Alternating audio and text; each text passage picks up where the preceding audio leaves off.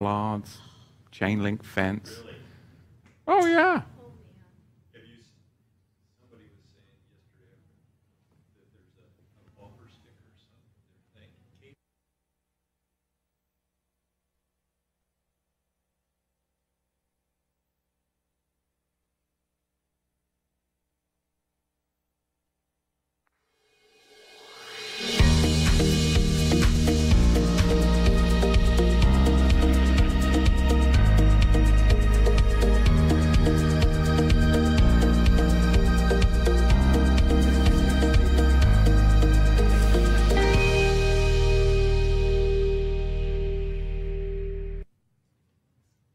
Shabbat Shalom and greetings to the 12 tribes scattered abroad. We're live, we're here, and we are blessed and pray you guys are blessed as well. Baruch Hashem Yahweh. Those of you in the chat, keep the good comments and chat going, encourage one another and connect with one other, one another as well. We've got the feasts coming up here, Passover. Try and locate some people in your area through the, um, connect groups, torahtothetribes.com forward slash connect and find some people in your area and get together. If it's just a short driving distance, you won't have to deal with airplanes and checkpoints and all that banditry. So be blessed, stay in shalom, and let's learn how to live in this world through the word. Acts chapter 9, a wonderful, wonderful piece of text for us. And of course, I believe, as I know that you do, that the word of Yahweh is sharper than a two edged sword, able to pierce through flesh, cut asunder through to the marrow of the bone, and permeate our very beings, that we can live in this world and we can conquer this world because we're not of it. And the word is able to cut through the layers and the illusion. It's alive. I know it, and I know you do too. And Shaul was still breathing out threatenings and slaughter against the disciples of Yahusha. And he went to the Kohen Hagadol, the high priest, and he asked for warrants, letters from him to Damascus, to the synagogues in Damascus, so that if he found any of the way, whether they were men or women, he might bring them bound under irons to Jerusalem. Of course, this is the first instance of the way. We see that designation for the early believers here. Very interesting. A few things I want to bring up and then we'll dive further in. Um, I was contacted by, there you are, Sister Libby through email this week. Thank you, Libby. She's most probably in the chat. And um, was explaining to me how she has dealt and navigated, as I have, with several people, quite a few, I would say groups, that have really struggled and gone wayward when it comes to the Apostle Paul and um, doubt that his um, writings are inspired and that he's not a true apostle and possibly is the wolf in sheep's clothing. And our text in Acts chapter 9 oftentimes can be used by the enemy, I believe, to plant those seeds of doubt. So I want to address Paul today when it, in regard to specifically the discrepancies, alleged discrepancies in the book of Acts, and you'll see a couple today. I'm going to draw out those discrepancies in the book of Acts. Number two, them that would lead to is can we trust the writings of Luke, who wrote the book of Acts? Can we trust the Apostle Paul and his writings? Well, these are questions that have been posed to me. These have been questions that have been posed to Libby as well. Then, because I like to, we will discuss a shadow governing authority takeover, because this is what it's all about in Acts chapter 9. We will discuss people being tagged for transport back to Jerusalem and people today that are being tagged for transport down to the FEMA camp or to the city jails.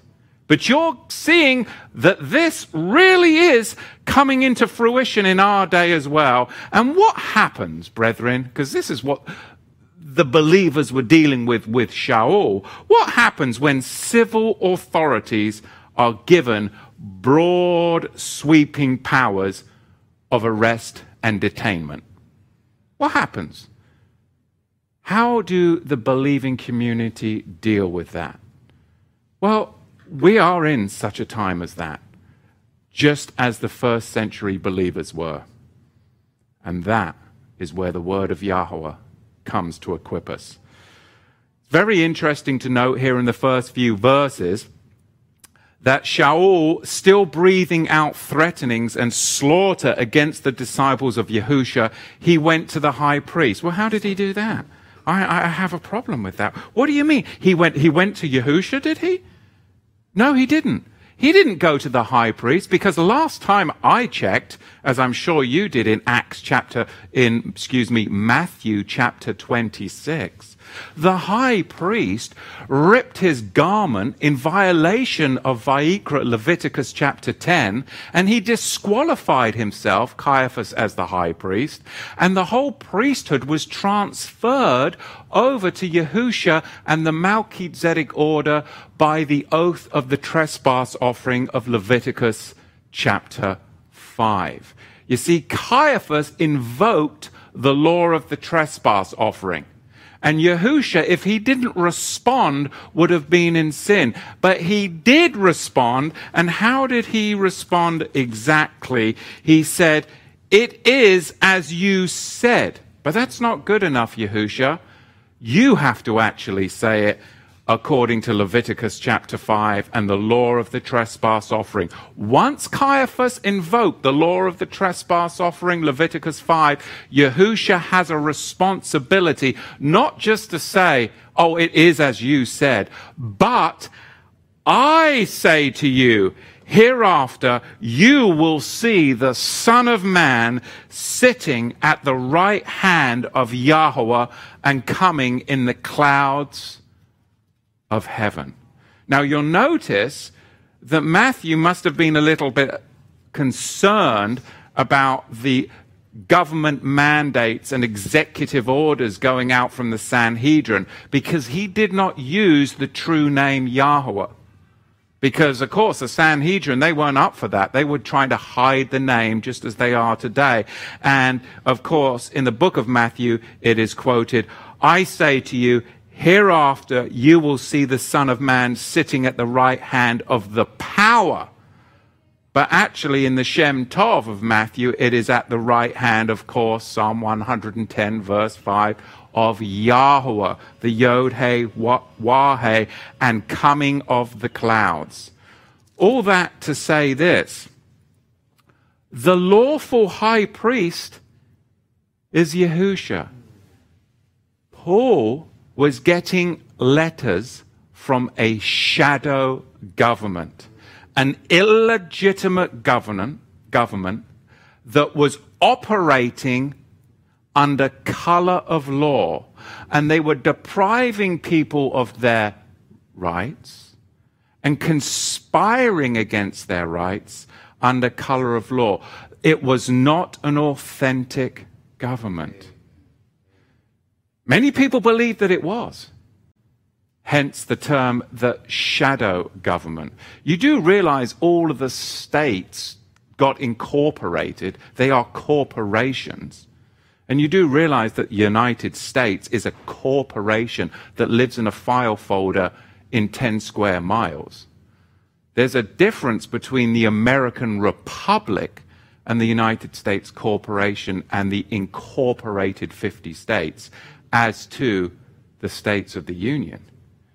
It's called a shadow government as it was then, so it is now, which is how they can send people out with orders, guidance, and do these things under the cover of law, but it is not actually lawful. It may be legal, but it isn't lawful. And this is how they conspired against the kahal, the assembly. Am I the only one seeing similitudes in today? Look, the lawful authority of the Levitical high priest is void.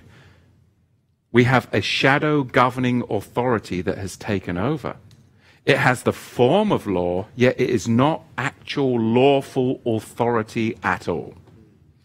Synagogues had civil authority, but not as broad a power as Shaul needed. And here's a historical reality. It is a fact. It is without dispute. Government does not know when to stop. In the history of mankind, any government established by men will continue to expand, uh, continue to add laws, continue to bring forth more legislation. It will keep pushing, keep pushing, keep pushing. And every single human being has a different threshold, but it's wired in us from our Creator. We all have a different line where we say, that's enough. That's enough. And when the majority get to the point where government has pushed so far, because government is stupid, and it doesn't know when to stop because it's from a Luciferic realm which will just continue to push. But when enough of the people say, aha, uh uh, what do you have? Then you have an uprising and eventual liberty. That's what happened here in America. The British just kept on pushing. They just kept on pushing. And finally, enough people said, enough Government will never stop until the people say, enough. This is what happened in Jerusalem. This is what's happening today. But what was going on was all being laid a foundation, and it spread up to Damascus, into Arabia, and Paul was the biggest part of the problem. But then something amazing happens. There was house arrests. There were letters and blacklists being compiled. People were being tagged for transport back to Jerusalem. Think about it. These believers up in Damascus, they knew that Shaul was coming for them. They knew that they were being tagged for transport. I just spoke to somebody this week that's on the red list. If you don't know the difference between the lists, they are legitimately out there. Some of, of you have been flagged, tagged for transport. This is a real thing. It was then and it is today. But how do we do and deal with that? We have to go to that secret place we have to have a Damascus Road experience. We have to. That's the only way. Otherwise, that fear will cripple us. We have to have had a Damascus Road experience where the light and the power of Yahusha has entered our life and we are no longer our own. We have to have had that. And we must always remember that time. And we must go back to that time. Because natural me, it's oppressive out there. I know they're coming. And I know some of us have been tagged for transport. But I shall shine the light in the darkness and I shall do the missionary work of the gospel, regardless. Reg- I am terrified, Ananias says. You want me to go where? You want me to go to the guy who has tagged us for transport? And Yahweh responds with one Hebrew word Bo. go. Nothing more, nothing less. The same very words that he says to the riders of the apocalyptic horsemen, to the horses themselves. Bo, go. The Hebrew word bo can mean come or go in this instance. And we will look into that because that is the time in which we live. Where there is oppression, fear, and society is shaking. Many of us are in Damascus, if you will, and we know that we've been tagged for transport. Metaphorically for some, allegorically for some, and literally for some. We know. But what do we do?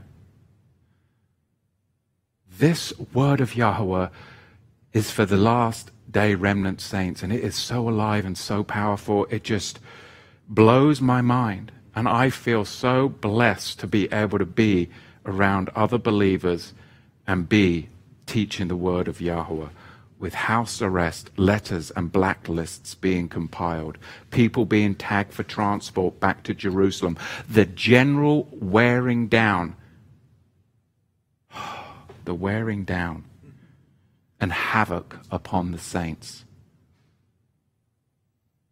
Can you begin to relate? You see, we all are in different situations in our life. Some of you are retired. Some of you um, have no need for social security. Some of you, you have to wait. You are dependent upon that check. And some of you are, are, are in, in jobs where you're barely making it. And then some of you, you don't need to work. I mean, there's so many different categories. But together, we have to work together as the whole body to help those that are dependent upon the social security check, right? That's a full major contract with the government. Oh, okay. And I'm not saying you cancel those contracts. I'm not in that situation. And then there's others of you that, but we have to be compassionate to be able to identify that. The different parts of the bodies are engaging with the world more than other parts of the body.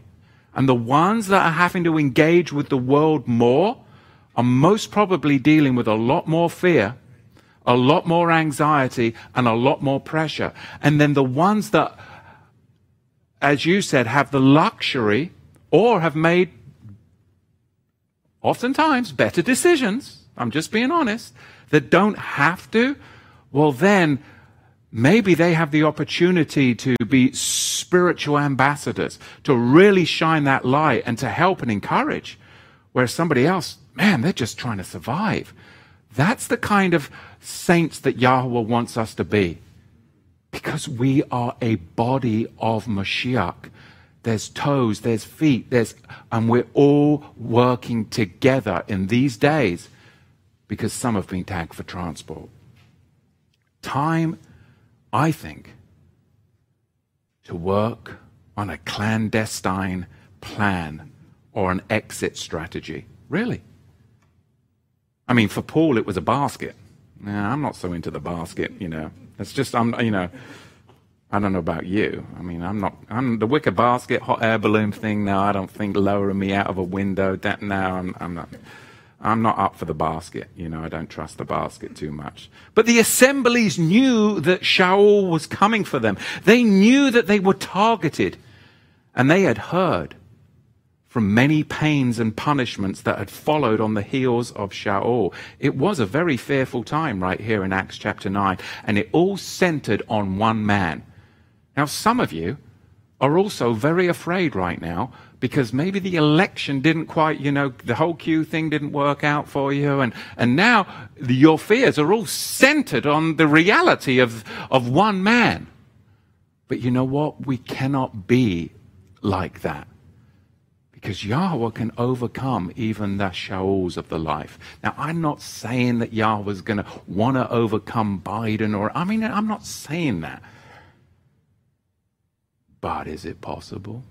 All things are possible in Christ Jesus our Lord. I can't believe you didn't use the true name. People, I mean, right? Oh my goodness. So, so easy just to, oh, that Leviathan spirit, right? Come on. Remember our humble beginnings. Remember our humble beginnings, please.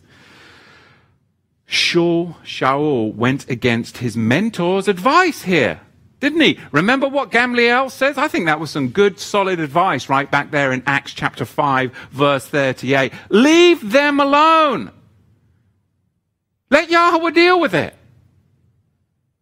That was some solid advice. It could have solved him a lot of problems. I'd like some of these politicians to take some of that advice. Just, would you just leave us alone? to worship, to congregate, and to pray. Leave us alone. If you don't, then you're going to have to deal with some serious thunderbolts and lightning. Because I'm praying that in. I know you are too. Okay? Just like the disciples in Luke chapter 9. That's the kind of wrath that I've got going on.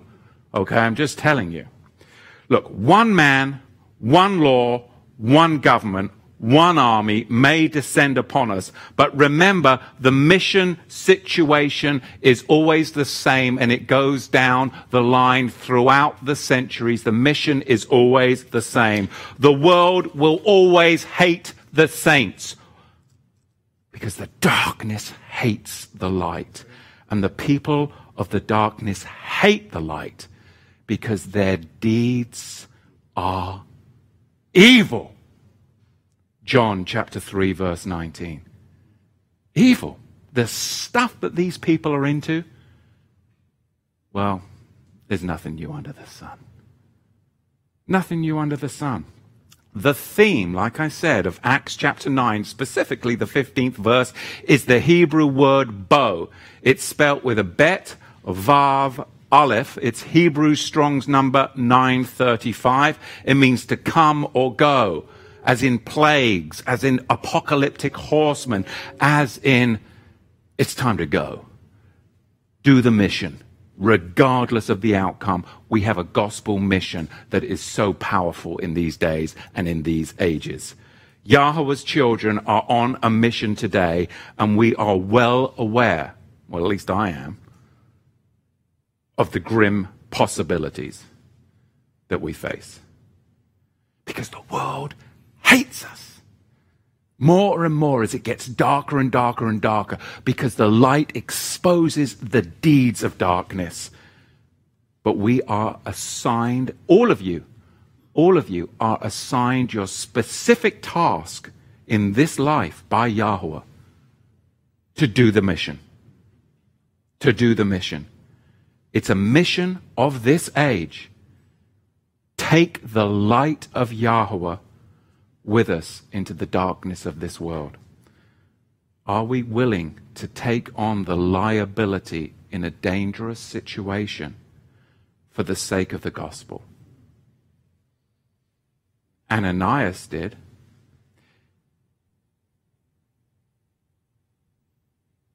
He was Yahweh's man. Ananias was Yahweh's man. Yahweh said, Go. Are you ready to be? Am I ready to be? Because I really believe we're all going to get that bo moment where we're like, oh my goodness, like Ananias. And then Yahweh says, just go. Look at Acts chapter 9, verse 3. You'll see this whole going throughout the text now. But in going, you see, going can be used for plagues, but it also can be used for the gospel mission. Here, it's used for a plague, right? Shaul was the plague, if you will, coming to arrest them, tagged for transport. But in going, it happened as he drew near to Damascus. Even suddenly, a light from the heavens, the Shamayim, shone around him, and he fell to the earth, and he heard a voice saying to him, Shaul, Shaul, why do you persecute me? And he said, Who are you, master? And the master said, I am Yahusha, whom you persecute. it is hard for you to kick against the goads, and trembling and astonished. He said, Master, what will you have me to do? And the master said to him, Arise, bo, go into the city, and you shall be told what you must do. And the men who journeyed with him stood speechless, indeed hearing a voice, but seeing no one. And Shaul was lifted up from the earth, and his eyes were opened, but he saw no one. But they led him by the hand, and they brought him to Damascus. And he was there three days, as blind as a bat. And he did not eat or drink.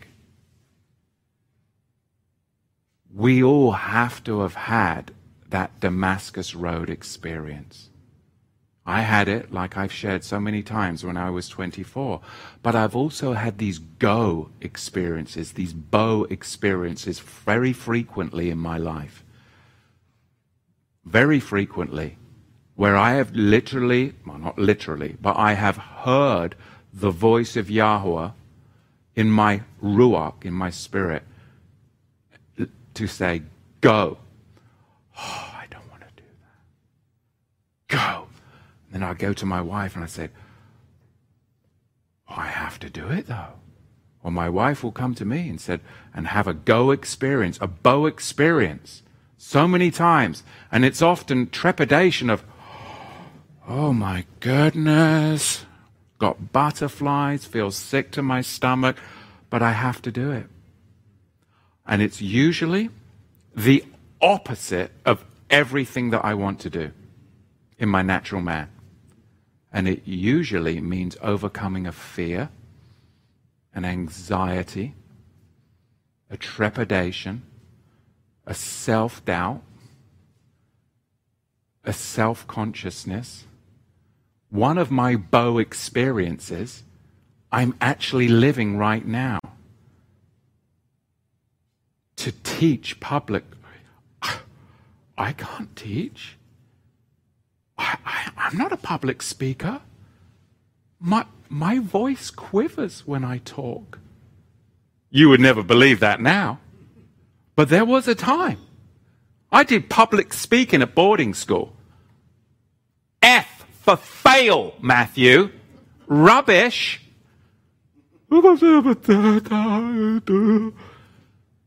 What happened?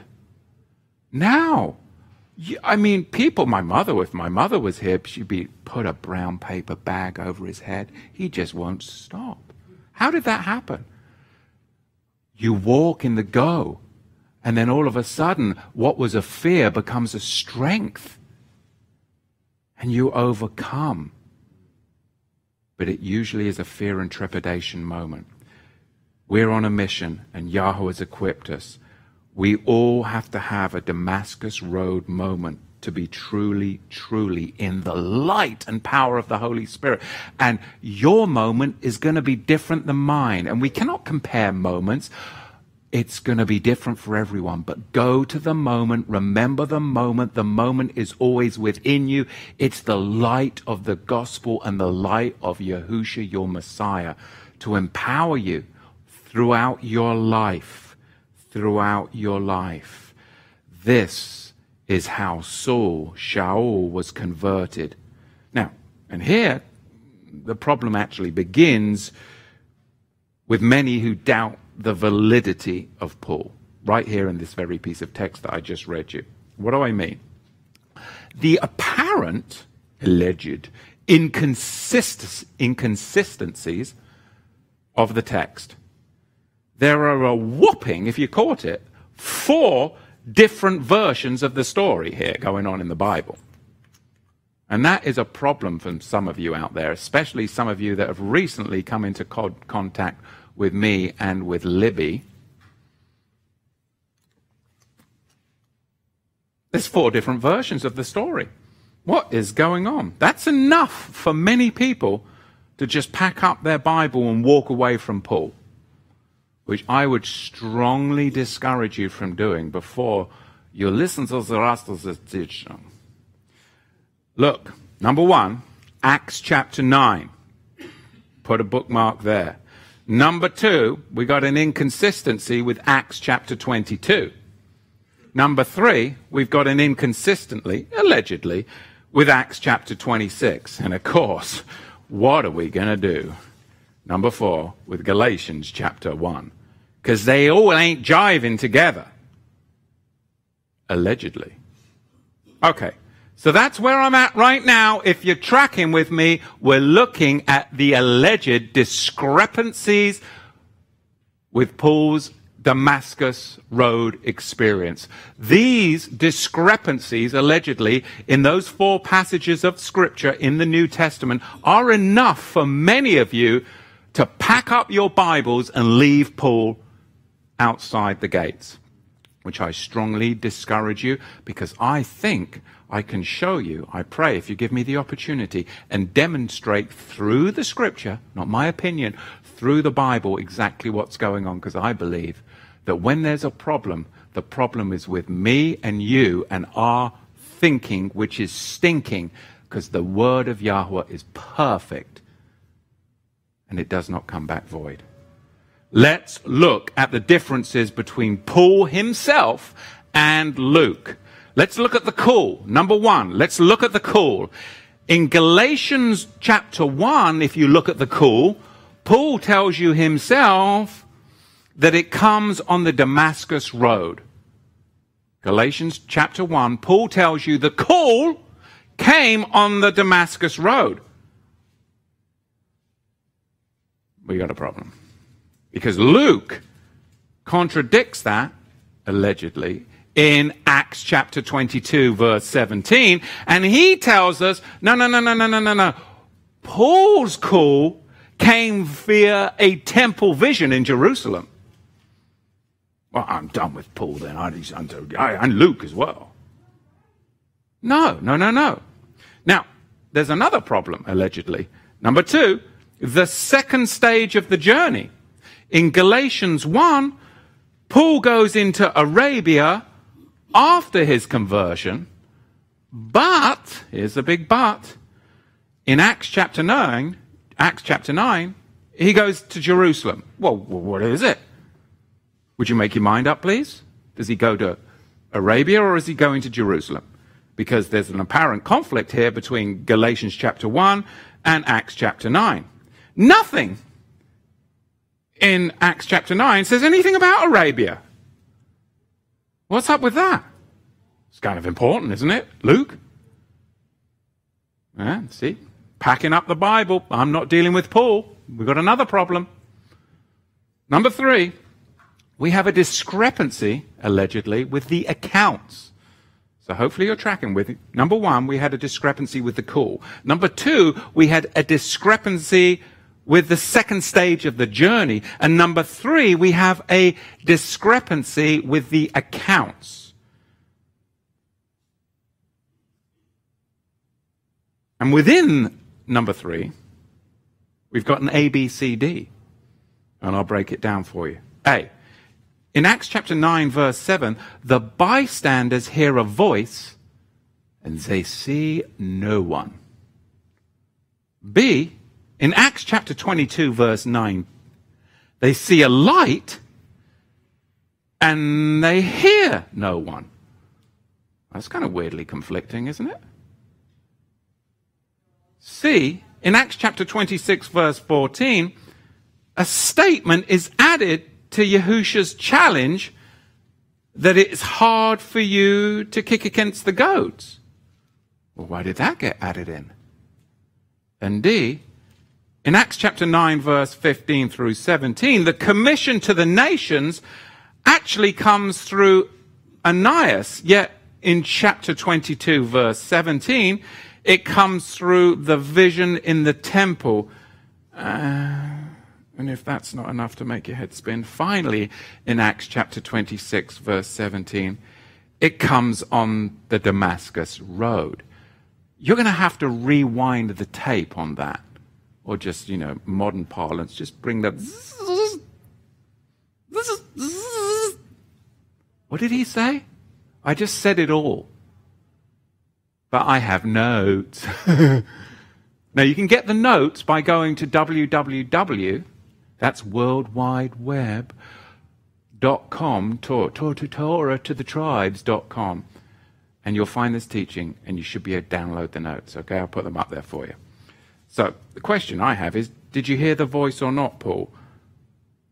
Witnesses, did you hear the voice or not? Did you see something or did you see nothing?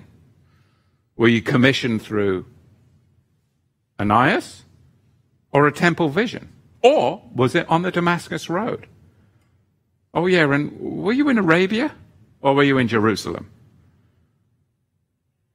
I mean, I do see some of your problems here, some of you that have thrown Paul out. You're like, ah, see, I can't. Have you ever thought about this? Yourself? No? No? Well, I obviously have. Maybe I shouldn't have brought it up. Maybe I'm caused more damage now. No, no, no, because some of you actually, where are you? There you are, have brought it up. So, I think I have a solution. Okay, the solution. We need to change our view and view it through different, differing, excuse me, theological emphases rather than historical discrepancies. We need to change our view.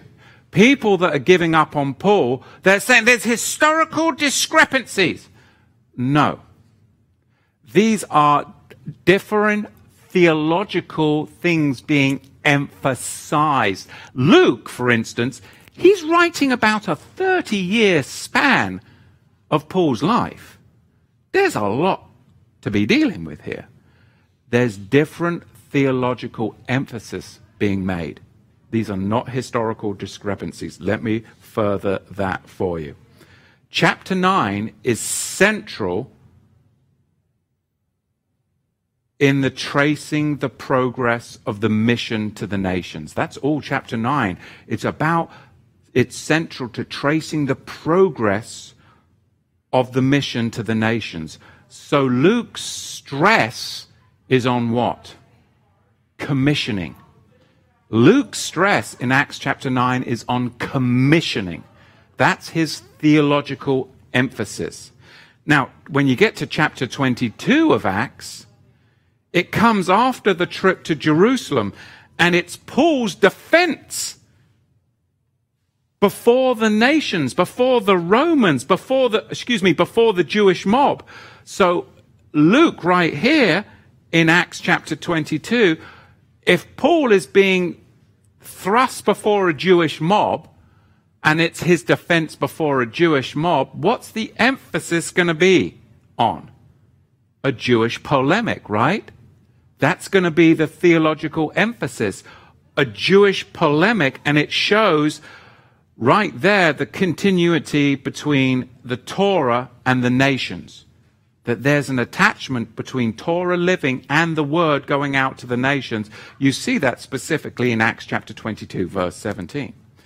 Then, when you get to Acts chapter 26, this is Paul's defense before Agrippa and more Roman now than it is Jewish. No longer a Jewish mob, Acts chapter 22.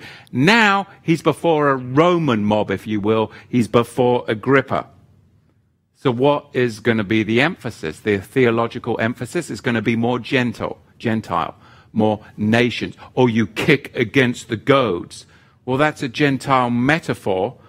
It's turning a Hebrew phrase into a Gentile proverb for the ears of Agrippa. Does that make sense? So these are different theological emphases. These are not historical discrepancies. But if we only can view it as an historical discrepancies, we won't see the broader aspect of the scripture, what it's trying to communicate. There you go. I'm done. Now I've confused you all. Did that make any sense? If, if it didn't make sense to you, we are up the creek without a paddle. That's all I'm saying. I mean, I'm looking, if, if, I mean, I remember the days, I remember the days when I was um, teaching, I don't know what calendar we were on back then. And I would look out at Mr. Leach and I would be like, and he'd be like, Because Matthew's math, yeah, we, we had some problems back then, didn't we? That's why we don't do that anymore. I'd be like looking for some moral support out in the audience, and then I'd be like, I see all these funny. So, anyway, let's get back. Verse 10. And there was a certain disciple in Damascus named Ananias. And the master said to him in a vision, Ananias. And he said, Behold, me, master. And the master said to him, Here we go. Arise, bow, go into a street which is called the broad thoroughfare. Some translations say straight street. There's some, there's some not straight streets around nowadays. Let, let me tell you about that. But we don't want to go into that. But this was a broad, a broad thoroughfare, the main market street. And go and inquire in the house of Judas for the one called Shaul of Tarsus. For behold, he is praying. And he has seen a vision, a man named Ananias coming in and putting his hand on him so that he might receive his sight. And Ananias, I mean, he's got to be wondering, what? You really want me to do this? Master, I have heard from many of this man how many evil things he has done to your saints at Jerusalem. He has tagged us for transport. You want me to go down and talk to the director of Homeland Security? What are you going to do? Okay. And here he has authority from the chief priests, allegedly, because this is a shadow government, right? This isn't lawful. It may be legal, but it's not lawful. There's a difference. This is a shadow government. For this one is a chosen vessel to me to bear my name before nations and kings and the sons of Israel for I will show him what great things he must suffer for my name's sake. And Ananias went and entered into the house, and putting his hands upon him, he said, Brother Shaul. He calls him brother now. The master Yahusha, who appeared to you in the way in which you came, that's why we're the way, has sent me to you that you might be filled by the power of the Ruach HaKodesh. And instantly, the scales, as it were, they all fell upon his eyes. How many of us have had the scales? I mean, it's just been an amazing 20 odd years for me. Oh my goodness. The scales just falling off your off of your eyes in so many aspects. And then you end up going, is there anybody out there like me? and then we find one another at Torah to the tribes. It's amazing. It's truly, truly a miracle. And instantly, those scales, as it were, fell from his eyes, and he instantly saw again. And rising up, he was baptized. And taking food, he was strengthened. And Shaul was certain days with the disciples in Damascus.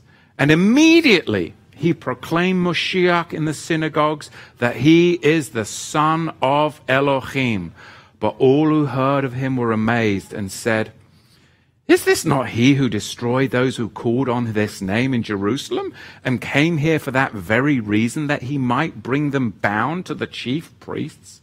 And Shaul increased the more in strength and confounded the Jews who lived in Damascus, proving that this one is the Moshiach. Shaul then escapes, and we see here from Damascus in verse 23. And after many days had been fulfilled, the Jews took counsel together to kill him. But their plot, their conspiracy, was known to Shaul. And they watched the gates day and night in order to kill him. Then the disciples took him by night and let him down through the wall in a basket. And arriving in Jerusalem, Shaul attempted to join himself to the disciples, but they thought that this was some very dodgy behavior. And they were like, nah, no, no, no, no. This is somebody trying to infiltrate our midst because he's tagged us for transport. This is all part of the conspiracy. He's trying to pretend, but really there's something else going on here. Whoever, who, I mean, who gets these kind of feelings often? I do. When I interrupt, yeah, I don't know about that. Yeah, yeah, yeah, I'm very suspicious, I must say, I must say. Okay. But what's really happening? Turn with me to Galatians chapter 4 here, because I want to now explain the authenticity, authenticity of Paul's conversion and just how Yahweh has truly used him because the scales came off, off of his eyes. This was a Torah scholar entrenched in the Sanhedrin, entrenched in Pharisaic law, studied under Gamaliel. He could recite the Torah portions. And then all of a sudden, the scales pop off of his eyes, and he's able to break down the book of the law and the book of the covenant dichotomy. And when those scales come off your eyes and you're able to see that, then it really sets you free from religion, from lawless papal religion, but it also sets you free from the synagogue of Satan and the messianic movement that will get you right back in to Judaism. This is amazing. Galatians chapter 4, verse 21 the book of the law, book of the covenant dichotomy because Paul's scales have fallen off of his eyes. Tell me, you that desire to be under the book of the law, the law, do you not listen to the Torah? For it is written that Abraham had two sons, the one by a female slave, the other by a free woman. There's the dichotomy.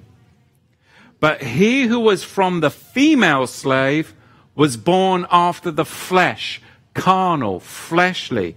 But he who from the free woman came by a promise, the covenants of promise. Paul explains here the law division, that the book of the law was born after and is fleshly. Look at verse 24. Because this is an allegory for these are two testaments, Old and New Testament. Is that what it says? These are two covenants. The one is from Mount Sinai that brings forth slavery, which is Hagar. For this Hagar is Mount Sinai in Arabia. Key point and it corresponds to Jerusalem that now exists. The Jerusalem of Paul's day was entrenched in the law that was added at the golden calf. Exodus chapter 24, specifically verse 11, is your book of the law break. And they were entrenched in the Levitical hierarchy and the book of the law schoolmaster system, so much so that they had an illegitimate high priest acting because Caiaphas had invalidated his rule. It was a shadow government system that the majority were going along and they were scaled. We live in that world today. There is a shadow government and the majority, they are veiled and scaled and they're going along with that system. But there is more because now Paul states this is an allegory about two covenants. One is from Mount Sinai, Exodus chapter 24, verse 12. It's fleshly and it brings you into bondage and was the present state of Paul's day. You see, if people understood this, I think that they would be more excited to read Paul's writings rather than just say, oh, look at the discrepancies. There's no discrepancies. When you can have the scales come off and realize that Shaul, once he had that Damascus Road experience, he was given the understanding of which we are now recipients of. The narrow road between the two covenants is the Melchizedek way. Look at Galatians 4:26.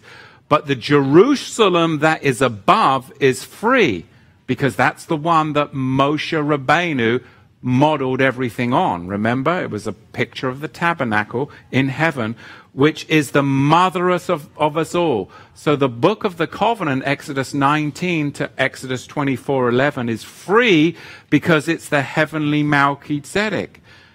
For it is written, Rejoice, you barren that did not bear, break forth and shout for joy, you that did not have labor. For the barren and deserted one has many more children than she who has a husband. That's amazing. Now, Israelite brothers, you are like Isaac was. We are the children of promise from the covenants of promise. But as it was then, he that was born after the flesh persecuted him that was born after the Ruach HaKodesh. Is that exactly what Paul was doing? Was Paul born after the flesh, Shaul, send with letters of transport and arrest under the Pharisaic Levitical system? but he has a Damascus Road experience which transports him out of that system to the heavenly Jerusalem, and he gets the book of the law, book of the covenant dichotomy, and now he's embracing the truth of the gospel. He who was born after the flesh persecuted him that was born after the Ruach HaKodesh. Paul, when he was in his fleshly self, was persecuting born again believers in Yahusha until he became like kind with them. Isn't this amazing stuff? You see, the corrupt Hasmonean temple system was flaunting the book of the law. It was persecuting the Eliezer, Zadokites, those who were following Yahusha, even all the way up to Damascus. This is what is so amazing. We come across so many people today who are afraid to trust Paul's writings and don't believe him to be a disciple. And that was common back then. People were like, "Oh, I don't know about this Shaul. Oh, I don't, I don't trust he's actually a disciple." Well, hang on a minute. The common denominator to those who have drifted this way is that they have not been given the truth about the book of the law and book of the covenant dichotomy that I just explained to you in Acts, excuse me, in Galatians chapter 4. This is the crux of understanding and having harmony and trusting Paul into your midst. This is the crux. You'll never trust him to bring him into your midst. His writings, his teachings, he is the shaliach, an apostle if you don't understand that. It's too easy to get entrenched into a misreading of first century history that you can fall into the character assassination of Paul. It's too easy. To assassinate Paul's character by calling him a heretic or the anti Messiah incarnate. I've heard people say that. I've spoken to way too many people over the years who's fallen prey to scattered proof texts and partial phrases that are taken out of context and they use them as proof texts. That Paul was the ravening wolf that he warned against in Acts chapter 20, verse 29. No. And if you do tie a string around this whole Paul, I can't be trusted into our midst thing, then you realize that that is a very, very dangerous road to travel.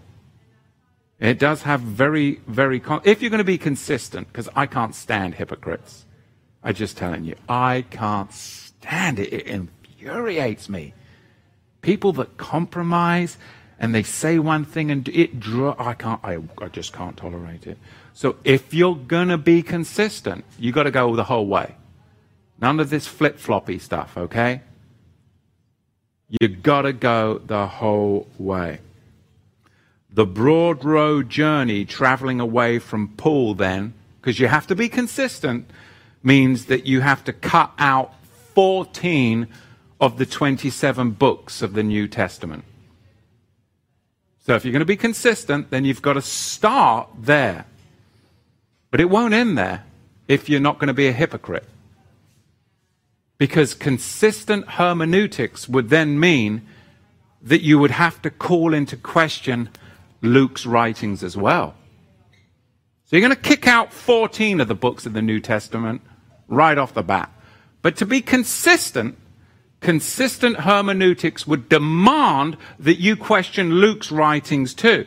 Because if Luke can't be trusted since he was a co-laborer and sympathetic to Paul, then you have to rip out the Gospel of Luke and you have to rip out the book of Acts as well. Yet critics of Paul often use material from those very sources in their arguments against Paul. And well, you can't do that. But they do. And they don't see that, that, that, that makes no sense. That's hypocrisy. And that starts to get me upset. You're trying to trash Paul's name, but you're using the very books that you shouldn't be using because you don't believe that. But they haven't thought it through because it's a knee jerk reaction based upon fear. Oh, we can't let him into our midst. The Messianic movement says, and it's a Messianic movement problem. It really is. Not, not, not to dog on the Messianic movement, but you see, there's more though. It never stops there once you start unraveling the thread. Because then you have to call into question the other apostles, don't you? Well, why would I do that, Matthew? Well, you have to. You have to call into question Peter you certainly have to call into question James. And definitely you've got to call into question John because they accepted Paul's apostleship. So now you can't trust them either. This is a very slippery trail. Galatians 2, chapter 9, when James, Peter, and John, who seemed to be pillars, perceived the grace that had been given to me, they gave me and Barnabas the right hand of fellowship. Well, you can't have any of that nonsense then, can you? Those guys are done as well.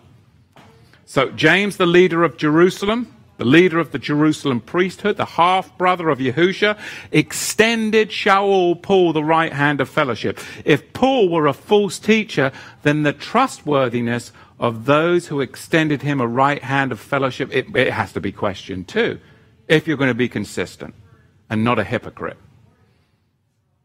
So now we've got another eight books of the remaining 11 books of the New Testament that have got to be kicked out too. If we're going to be consistent with our anti Pauline hermeneutics, you've got to get rid of the Gospel of John. You've got to get rid of First Peter. You've got to get rid of Second Peter. You've got to get rid of James. You've got to get rid of First John. You've got to get rid of Second John. You've got to get rid of Third John. And yes, you've got to get rid of the book of Revelation. If you're going to be consistent and not a hypocrite. Because I can't stand hypocrites. So the only book now remaining to you that don't want to have fellowship with Paul's writings is Matthew, Mark, and Jude. That's all you got. And there's the problem.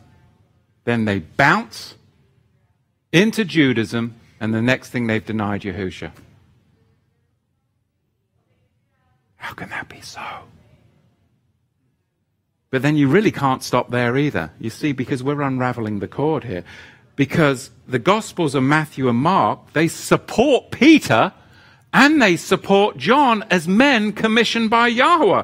But if Peter and John are untrustworthy for accepting Paul as one of them, then the judgment of Matthew and Mark is very questionable too for accepting Peter and John, surely. So if you choose to reject Paul, then really, if you're not going to be a hypocrite, the only text left in the New Testament that is open to you is the 25 verses of Jude. Consistent Bible hermeneutics. Think it through. That is a broad road that leads to destruction, and many, and many have entered on it. I have seen it in the past 15 years in the Messianic movement, and it terrifies me. It's inconsistent Bible hermeneutics, and it is a ploy of the synagogue of Satan to rip you off of your Damascus Road experience. Do not believe the little foxes that try to come in amongst the vines. You have to guard your faith. And you have to guard Yahusha, your first love, all and all. You have to set yourself on fire by the Holy Spirit to be able to have fellowship, of course, with the Savior and with his Shaliach, his apostle Paul. If you look at Ananias in Acts 9:15, Barnabas in Acts 9:26, Luke and Peter accepted Paul as an equal teacher, acknowledging Paul as having wisdom given him from Yahweh. In 2 Peter 3:15, bear in mind that our master's patience means salvation, just as our dear beloved brother Paul wrote you with the wisdom that Elohim gave him. So no New Testament writers regarded Paul as a false apostle. None. Or enemy of the gospel, as some would assert. So where is all this coming from? It's coming from the synagogue of Satan. They who say they are Jews, they dress up like Jews, they pretend that, but they're not. He was known personally by no less than Peter. James, and John. And he founded a great many of the early Hebraic congregations, all the way into Arabia and Damascus. Yes, Paul was a broken vessel, as we all are. But he was humbled. And Yahweh put him back together. That broken vessel. And that's Yahweh's grace and mercy that was extended to him on the Qumran Damascus road. I'm a broken vessel. You're a broken vessel. But He can put us back together. And when He does, then great things happen.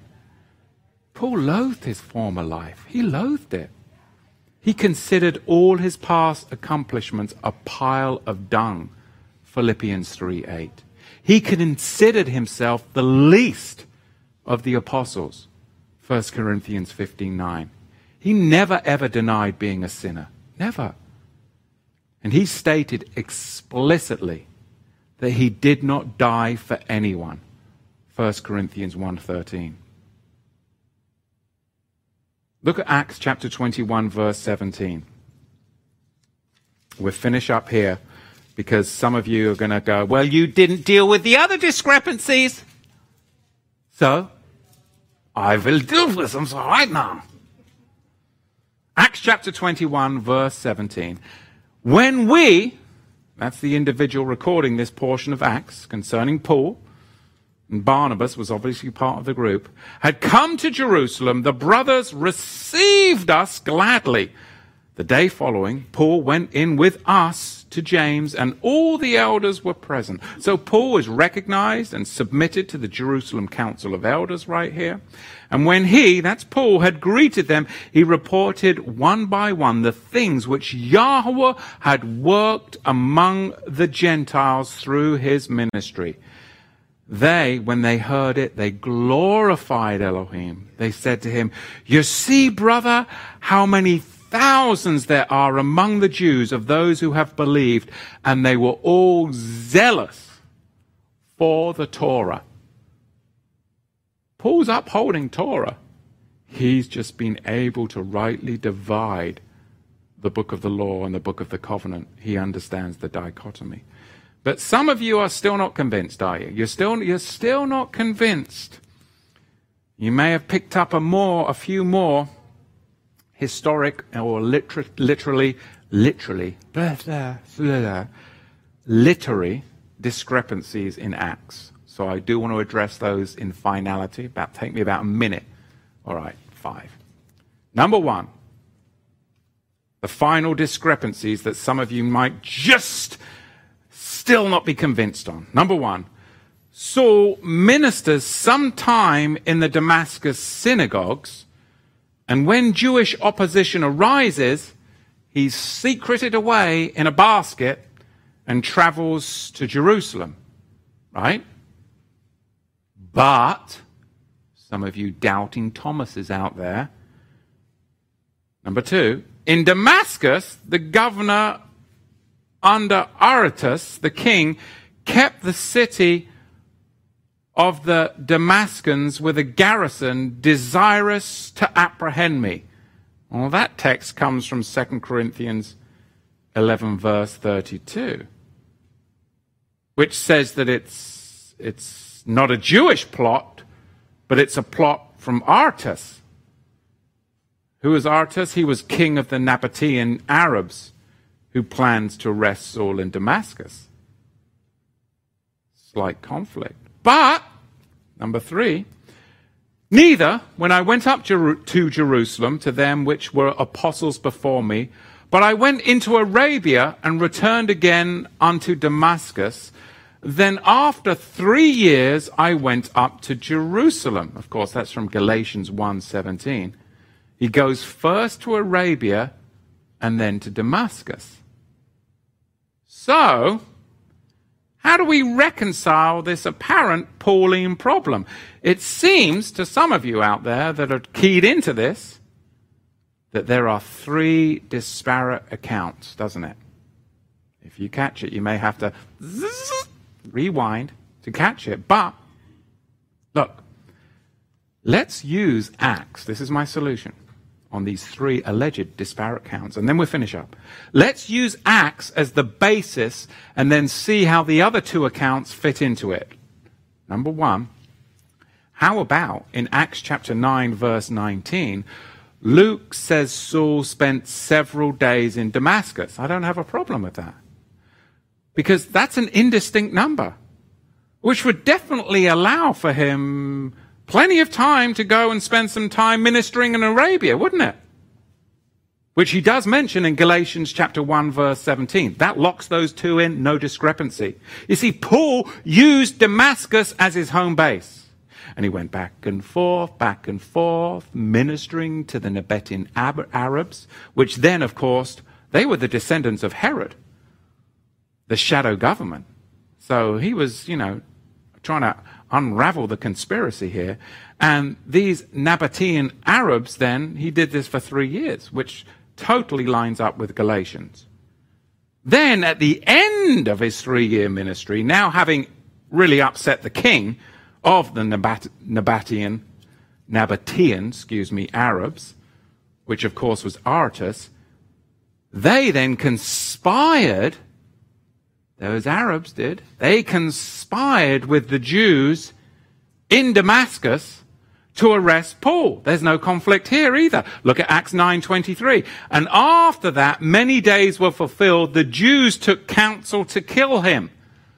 The synagogue of Satan conspired with the king of the Nabatean Arabs to come in and take care of Paul then that harmonizes with 2 Corinthians 11, verse 32, which says thus In Damascus, the governor under Aretas, the king, kept the city and the Damascenes with a garrison desirous to apprehend me. There's no conflict here. There's no conflict. And finally, Luke, because some of you are going to still be hung up. Well, you know, Luke never said nothing about that in the whole book. The discrepant. No, no. Luke admits, obviously, I agree, Luke does omit the Arabia ministry from Acts. Give him a break. It's a big book. He's going on about it for 30 years here of, of, of Shaul's life. He's trying to save space on a lengthy book that spanned 30 years of Paul's life. There is no problem here when the three accounts are put together, they make a perfectly coherent whole. There is no need to chuck out Paul and assume parts of the three are fictional. There's no need. Now, when I share this with you, I do it out of concern. Because the end game is you unravel the inspiration of the word of Yahweh, and then you'll be ready for transport. But you won't like the destination of your transportation. But there's another way. And the way is Yahusha, the way, the truth, the light, the life. And Paul the Apostle is a true apostle, and his words are powerful because they are the inspired word of Yahweh delivered to you today. We have to overcome the fear. We have to overcome the anxiety, and we have to stick to the there you are, stick to the mission, which is to be light and salt, and a lot of salt.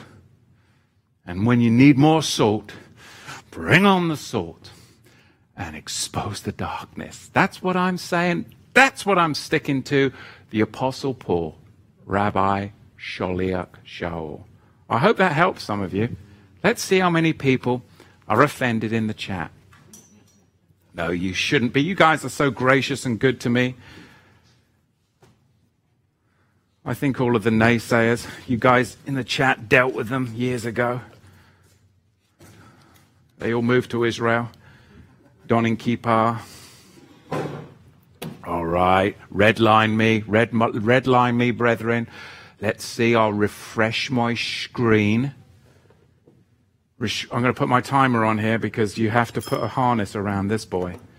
Let's see what we've got here. Ads, blooming ads, always ads, there's ads everywhere, isn't there?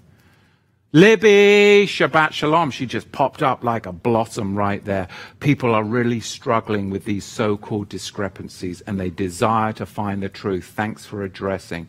Thank you, Libby, for being a beloved sister and being in the front lines. This girl has spent so much time trying to help, trying to point people to the Melchizedek reality. So please continue to support and stick with Libby. Thank you, Libby, for bringing it to my attention again again because it is so powerfully important. If there's one sheep that strays and we can bring them back into the fold, it's worth it. I pray that's what this um, teaching helps you to do. Angela, bonjour.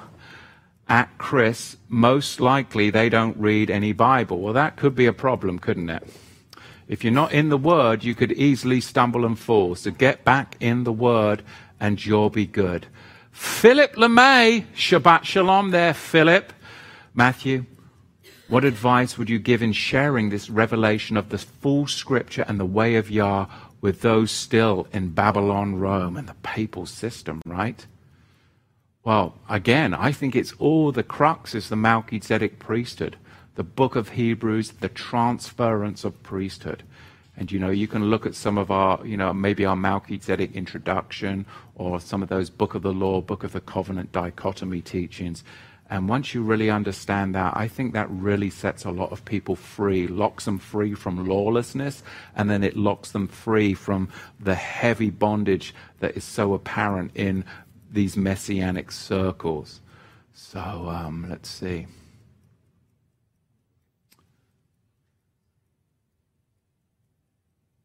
Man, I tell you what, life's, life's amazing, isn't it?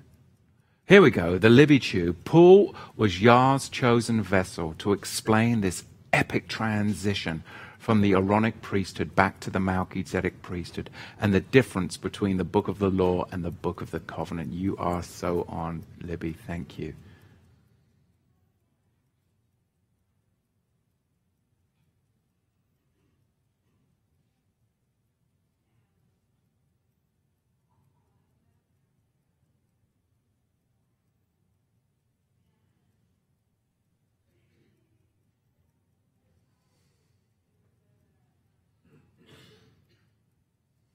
Ah, here we go. Truth like Velcro. Shabbat Shalom. Truth like Velcro. She's talking to Julia, but I'm butting right in here. While I don't believe in a rapture, I believe Yah will lead us to a safe place where the flood waters cannot overtake us. I know a guy that believes like that too, don't you, Larry? Larry. You want to step in there, Larry? No, he doesn't like it when I put him on the on the on the on the on the precipice. Chris in FEMA Region 4 is speaking to Diesel Grandpa, drinking our wine on Friday night as my wife spoke Yiddish. Does your wife actually speak Yiddish? Hey, nice. And Jerry Park says regarding that the synagogue of Satan, you will know them by their fruit, and it's not good. lacking the love of Abba and Yahusha, no witness of the Ruach HaKodesh. Exactly. We have to know one another by the fruit, produce that good fruit. Love, of course, abounding above all and all. Praise Yahweh. Let's see how we're doing here. And we got Passover coming up. So remember, TorahToTheTribes.com forward slash connect. Get together in your area, in your FEMA regions. Preferably just driving so you don't have to deal with TSA and all of that nonsense, okay? And just be very wary of, of your region and area. And um, this is the time. This is the time, okay? Be the gray man. Be the gray man.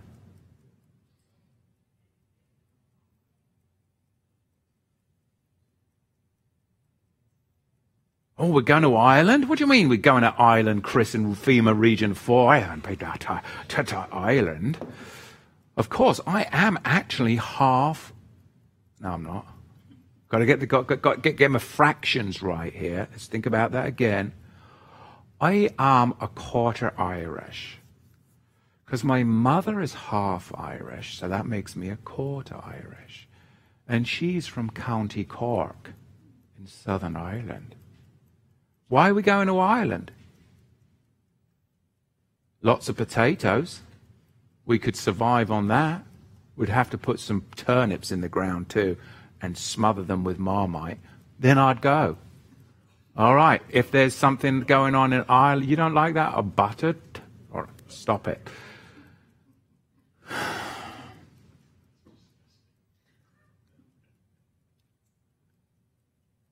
Yeah, New Zealand. Somebody's saying New Zealand, but man, the laws, the laws in New Zealand are insane.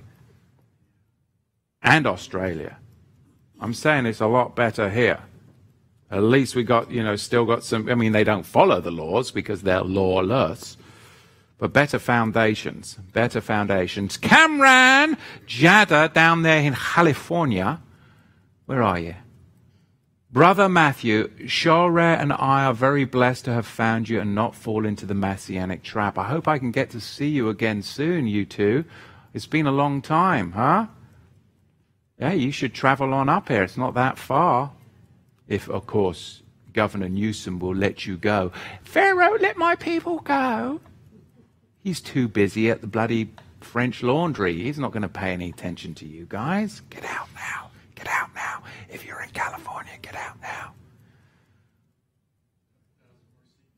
What's that?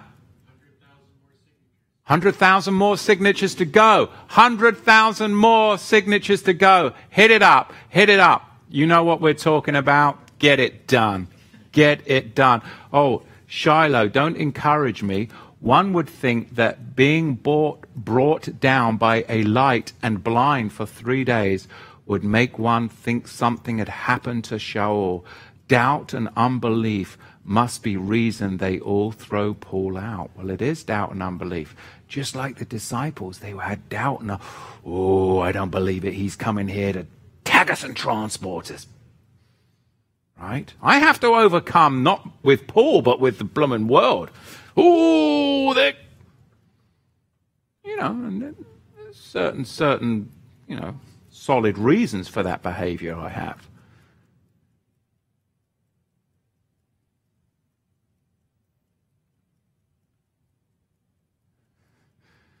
All right, all right. You guys are quite cool and calm today. Well, that's it, Angela. Bonjour, madame. Thank you for addressing Paul today. So many are falling away from the truth because of false teachers. And that's the problem. On either side of the spectrum, you know, because papal Rome has propagated this lawless Paul, which has predisposed people in their mind, because it's back here, right? Then they get all jazzed up about everything Israel, everything Jewish, and then the next thing, they just get sucked in by the synagogue of Satan, and it's easy because they already hit that. Well, Paul's the reason I wasn't doing Torah. Now I'm doing Torah. I don't need Paul. Whoa! And now you've gone off into the broad road. You see, there's two broad roads, and the narrow road that goes between the two is the Melchizedek high priest Yahusha himself. And when you understand that, then you come into this amazing times. My Potato Munchkin says, Thanks for taking on challenging aspects of being a pastor. Joshua 10:13 is it not written in the book of Joshua and 2 Samuel 1:18 is it not written in the book of Yasha? I do actually um, enjoy. I have read the book of Yasha several times. It is a good commentary specifically on Genesis, but it is a commentary on Genesis. And again, you've got to look at the translations there. So, Baruch Hashem Yahweh, Shabbat Shalom to all of you. Do consider, please, donating and supporting this ministry. And again, thanks for watching all the way to the end. There's comments you can now put in the comments section. Subscribe and remember, give those thumbs up and you salty dogs that always, the two of you, that just thumb down. We love you already. And you know what? Just get over it because you're still watching. You're still watching, aren't you? You're still what? Why do you do that?